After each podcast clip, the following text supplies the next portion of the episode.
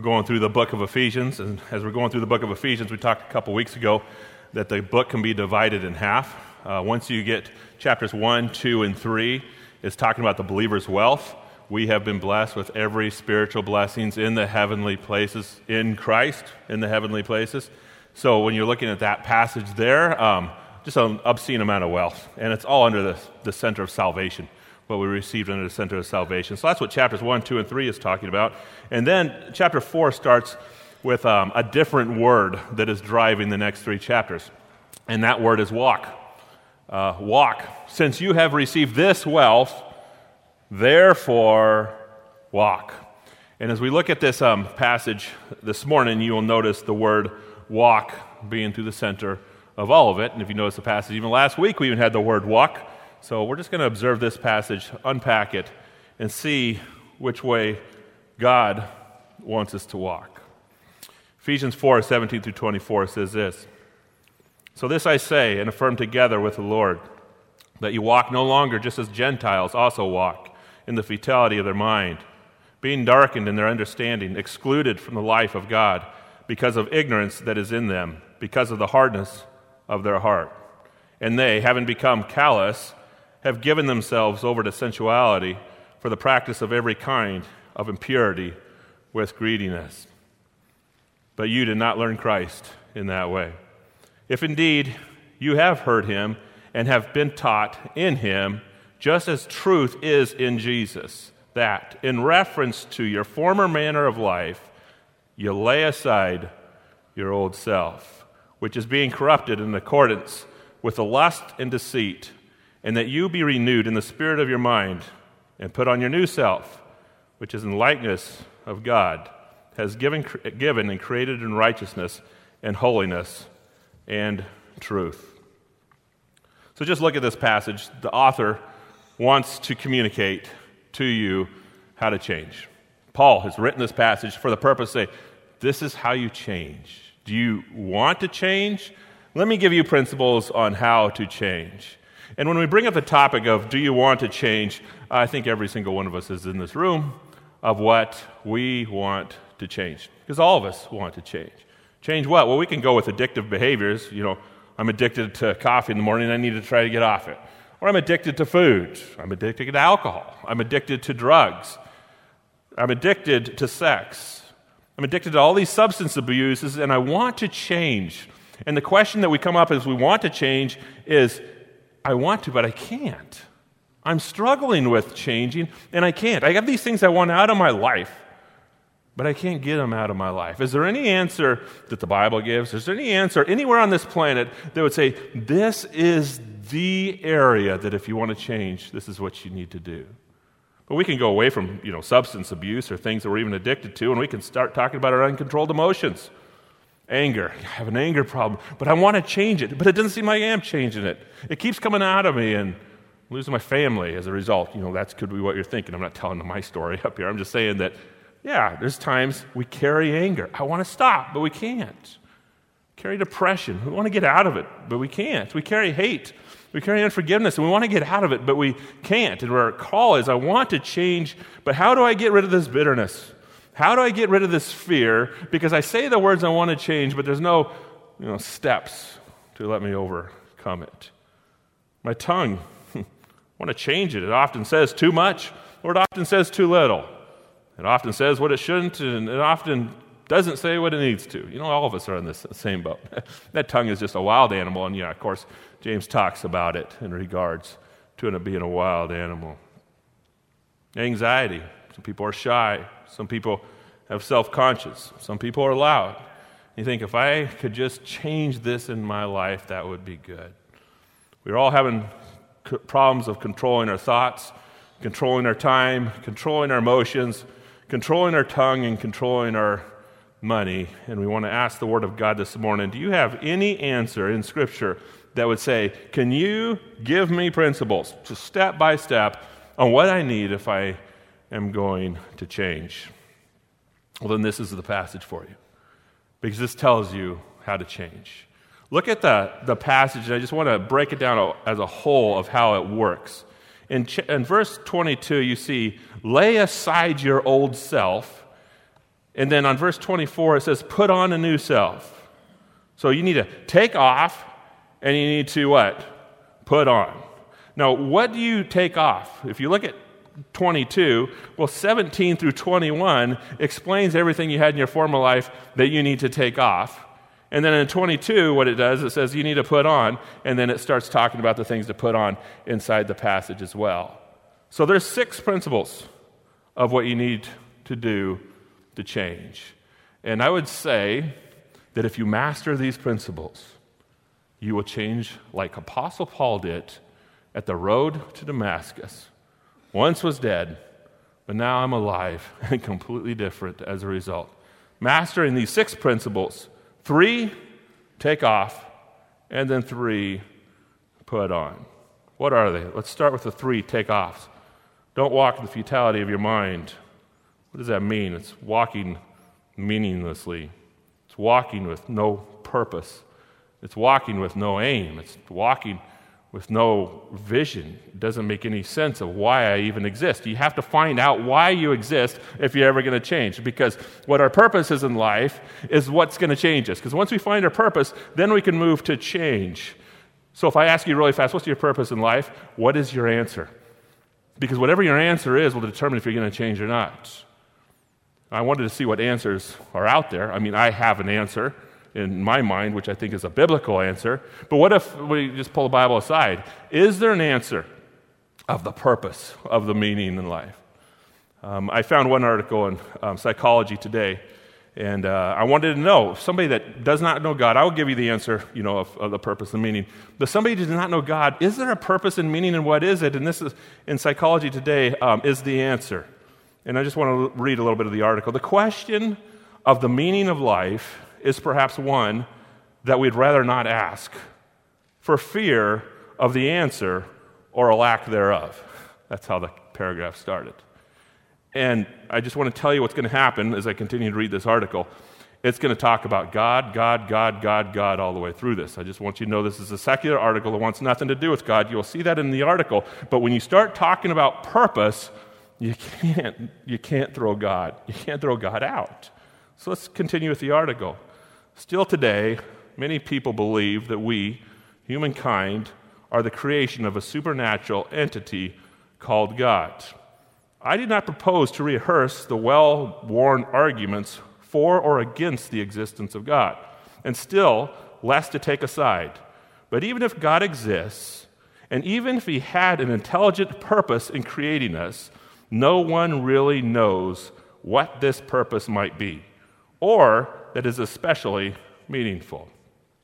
The second law of thermodynamics states that the entropy of closed systems, including the universe itself, increases up to the point of which equilibrium is reached.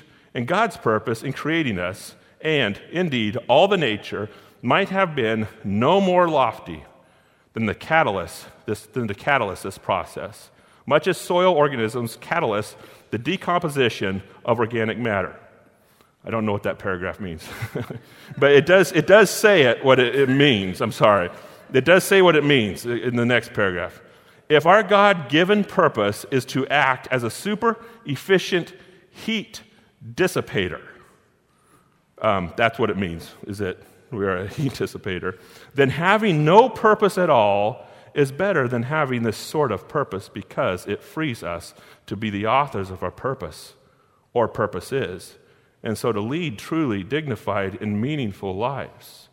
In fact, following this logic, having no purpose at all is better than having any kind of predetermined purpose.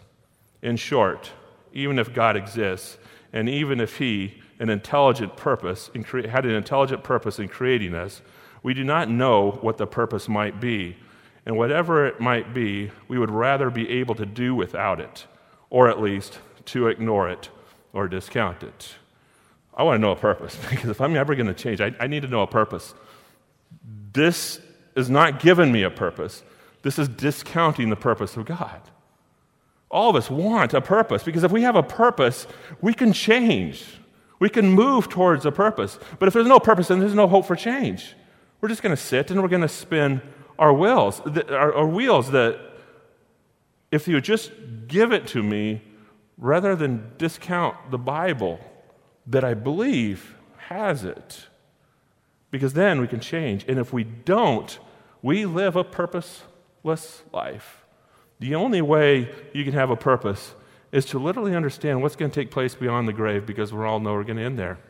And that's why the first sentence says, the question of the meaning of life is perhaps one that we would rather not ask for fear of the answer or the lack thereof. We have no idea what it is. We have no idea what it is. Ephesians four seventeen says this, so this I say, and affirm together with the Lord, that you walk no longer just as the Gentiles also walked. The Gentiles are ones that do not know God. And then he says, aggressively, in the futility of their mind. Futility of your mind means empty, senseless, aimless, unsuccessful, worthless. If you do not know what's going on outside of the grave, then there is no purpose, because we all know that's where we're going to end up. And if you want to change, good luck, because you're not on any sort of dynamometer that would allow you to change until this question is answered. So you might say, well, Mike, what's your purpose? If I have to give a one-liner, I would just say, to go to heaven and take everybody I can with me. Just one line. Jesus left heaven, and he came to earth. And when he came to earth, he lived a perfect life, the life I could not live. And he went to the cross, and he put all my sins upon his shoulder, and went to the grave, on the, after dying on the cross, went to the grave, and rose again, and is in heaven preparing an everlasting home for me. Everything he did is a gift to me, and if I embrace it, I'll love him my whole life. And if I love him my whole life for embracing a gift like that, why wouldn't I tell the world? Why wouldn't I tell the world? Well, if this is the purpose, the purpose is going to do something to me. It's just, it's going to do something to me. It's going to do something to us. It's going to do something to everybody who believes in that purpose. Do not walk in the futility of your mind, where people just don't understand that God exists, because they're not going anywhere. If you want to change, you need to find out first what the purpose is, what the meaning is of life. Number two, don't walk in a darkened understanding. Walking without the whole picture in mind is what it means with a darkened understanding. If you're going to invest money, you will always have the whole picture in mind, period, because you're going to sacrifice. I mean, if you're going to give money to an investment, you're going to see the whole picture in mind. In other words, I need to retire, and I'm going to retire at the age sixty-five. Therefore, I'm going to do this now so I can get this later. That's that's an investment. But if you go, I'm going to do this now, and who cares what I get later, then you won't invest any money, because that's just living here in the moment. But if you're going to invest money, you're going to say, okay, I need to retire in twenty-five years. I'm going to just look at this whole picture in mind. And whenever we invest money or put something down on the table, we always have the whole picture in mind. And once we see the picture in mind, we start to um, invest.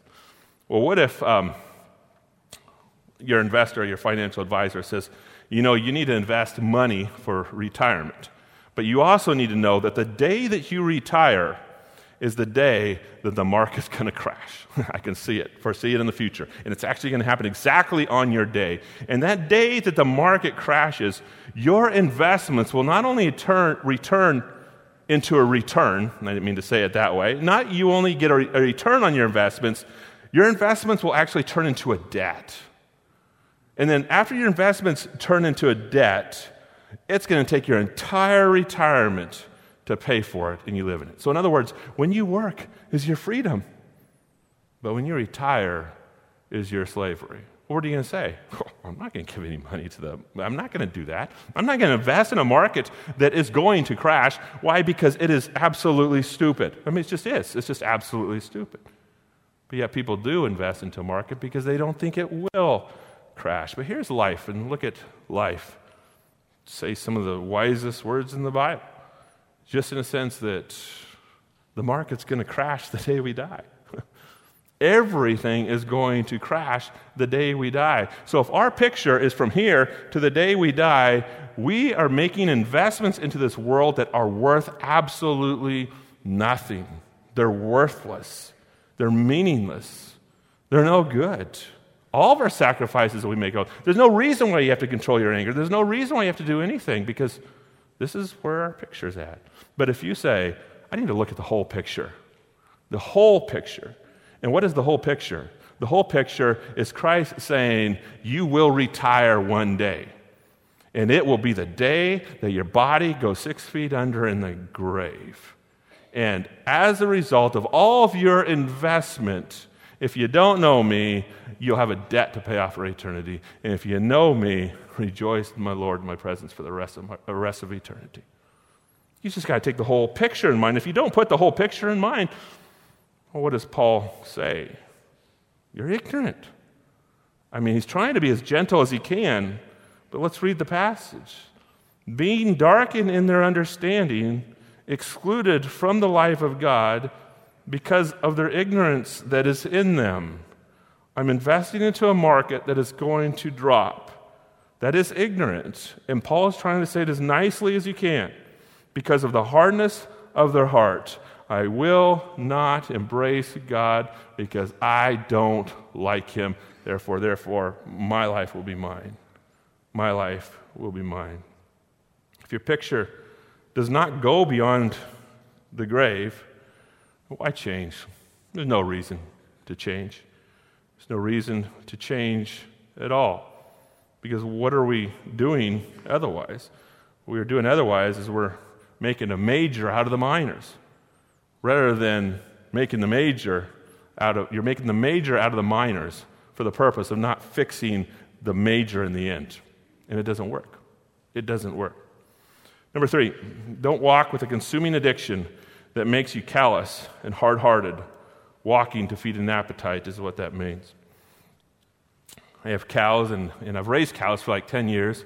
And uh, in the past, what we do is uh, I get my cows pregnant every year, then I sell the calves, or I butcher the calves.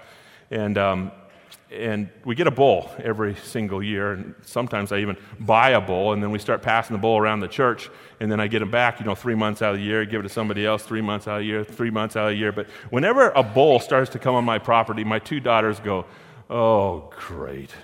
Bulls are mean. Oh, great. I can't go out in the field because they are nasty. I'm a scared of our land, you know, when a bull is out Um, on the field. And I say, no, the bull's not mean and nasty. Just sit there and look at his beauty and his strength and his majesty. I mean, he's he's a big fellow. Just look at him and enjoy him. No, we don't like him because he's nasty, mean, ugly, mean, and nasty. What is a bull's life? Just to say it rather blunt, a bull exists to eat and to have sex. That's it. Just eat and have sex. Now, with a, with a, a career like that, you would think that that would be the most happiest animal in the world. And that my daughters would go, why is that bull so happy? Well, let me explain how things work. You know, this is his career, and this is his job. But he's not happy. He's mean, and he's nasty. But my daughters, they love my cows. Why? Because you can go and you can scratch their ears. They're kind. They're gentle. They're sweet. In fact, the bull you stay away from. But when you go to the cows, you can get as close as you want to them. You enjoy them. Well, what's, what's the reason why a cow exists? Well, cow gets, you know, pregnant every single year. What does it do?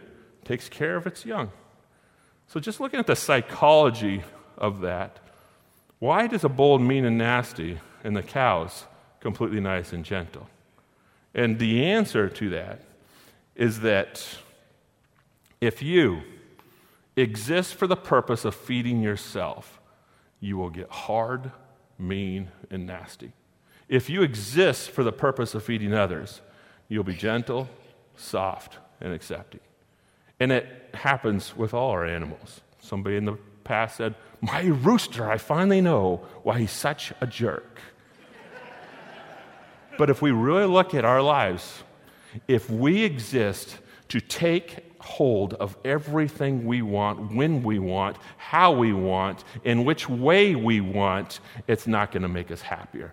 It's going to make us meaner, more mad, more angry, more destructive. Our families are going to actually fall apart, and we'll have no idea, no reason, no understanding why they do it. Why has my family fallen apart? And your wife or your husband just wants to say, because you exist to feed yourself. And it makes you angry, and it makes you bitter. It's the way that we function. And literally, we can function as beasts if we just turn loose and take what we want. We live in a scary world, and the reason why we live in a scary world is because we have something we can put in our pocket, even called a cell phone, that feeds the appetite, whether it's shopping, whether it's news, whether it's movies, whether it's drama, whether it's pornography. And the more and more we get, because we just take it whenever we want, the more we get, the more we feed ourselves, the more we desire, the more we get, is just turning us, can turn us into monsters. The way that things are designed is that anything that you call your master and Lord and feed yourself with will give you death unless it is God. If God is your appetite, if God is the one you go after, if God is the one that you open up Scripture and say, I want to feed myself, do you know what you're going to get? You're going to get life, and you're going to get life to the fullest. If you take anything else outside of God and you say, this is where my appetite is going, what's it going to do? It's just going to create death. A deeper hunger. And then when it's not satisfied, it's, you're going to get harder, harder, and harder, and more callous. Ephesians, Paul makes mention of it. And they, having become callous, having given themselves over to sensuality for the practice of every kind of impurity with greediness. They become callous, they become hard, they become angry, because greedy people will never find life outside of it. So he says, put these three things off. Put them off. But then he gives three things that you need to put on. What are those three things you need to put on? Here's the first one. Walk by having a personal relationship with Christ.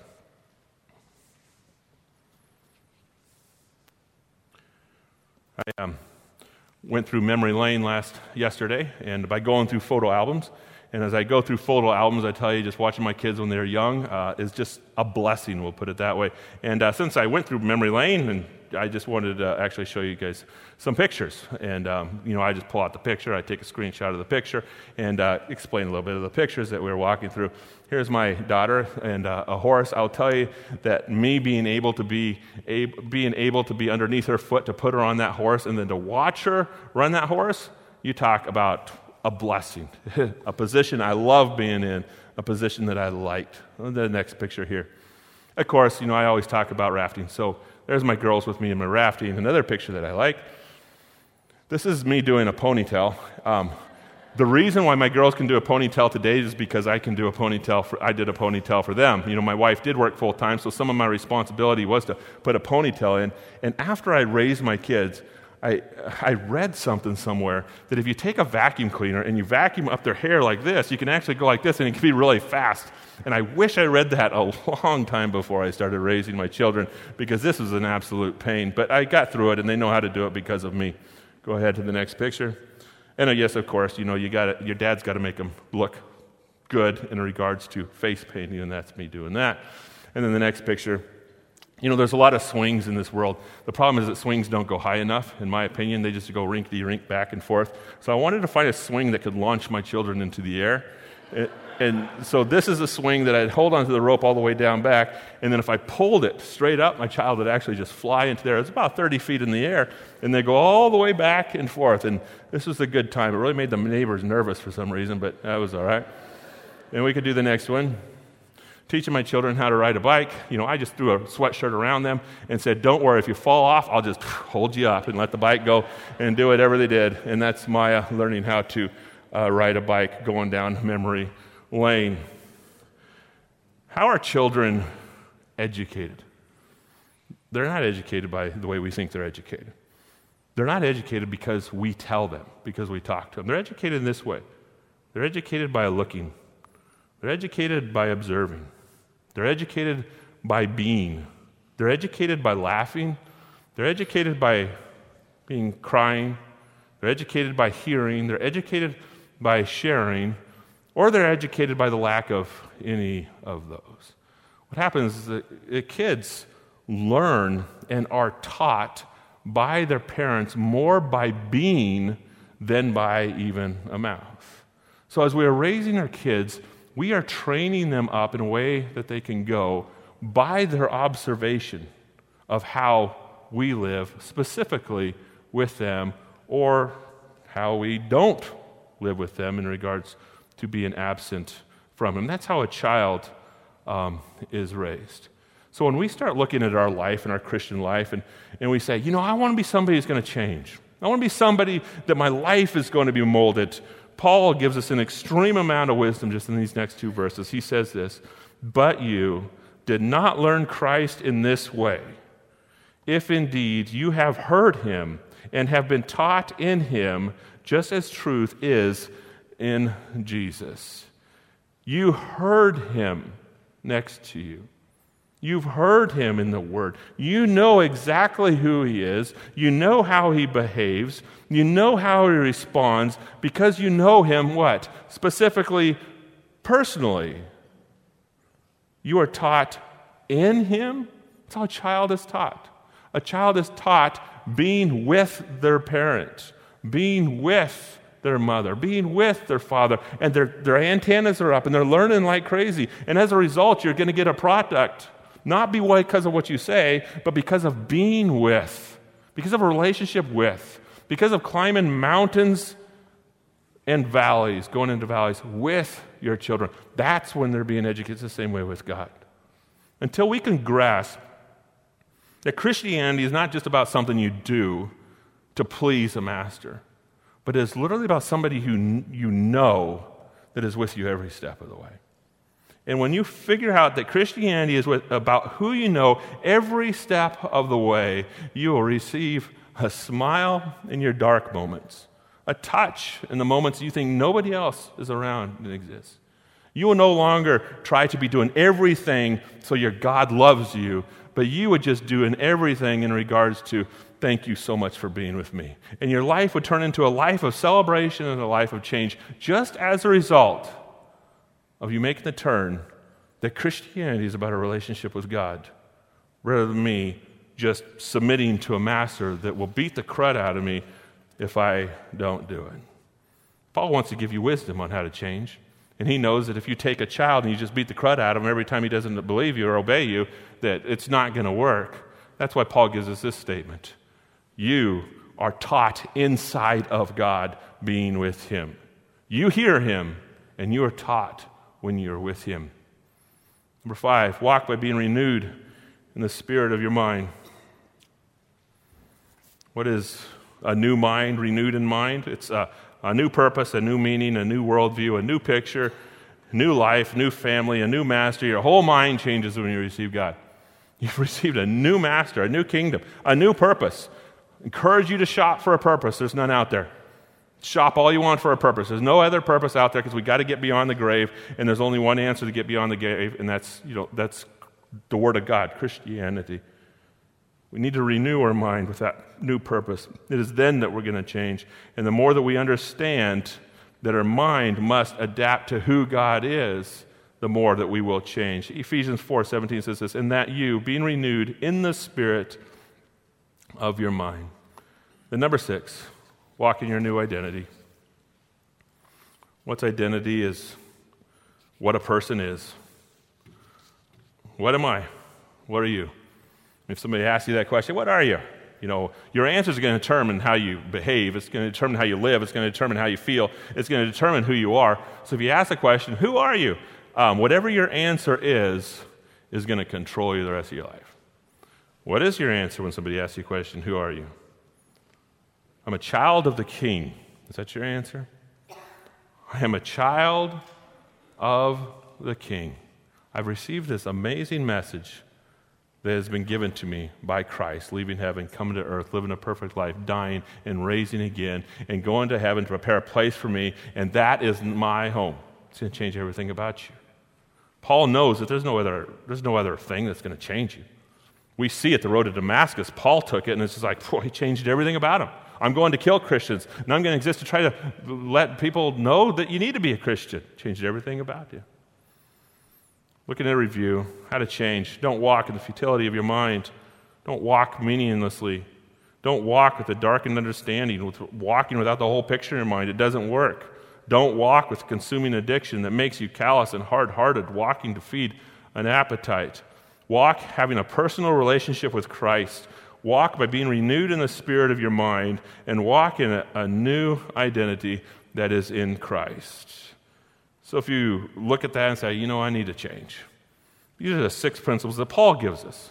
He's going to move into the chapter, just to let you know what's going to happen, of very basic life principles of what you need to do, because we're talking about behavior, and he's going to move into it. But he's given us, this is how you move into it. Therefore, if you're going to do anything that I'm going to mention further in chapter four, this is where we need to go. So I just want to challenge you and encourage you is just to take these six principles. Okay, I want to be somebody who's going to change. Pray the six principles. Have them on the forefront of your mind. Know that this is what controls you, moves you, and guides you. Or if you are in a marriage, in a struggling relationship, why don't you put it, the principles right before each of you and say, you know what, we're in a struggling relationship. Let's take these six principles because we want this struggling relationship to not struggle, and we want to change. Let's make this a base. That's the reason why Paul gave us this passage, as a base. Father, we are people that need to change, and we know it. There's a lot of things that are in our lives, God, that um, that are ruining our relationships, that are ruining us, that are ruining even the glory of your name, God, and how we behave and respond.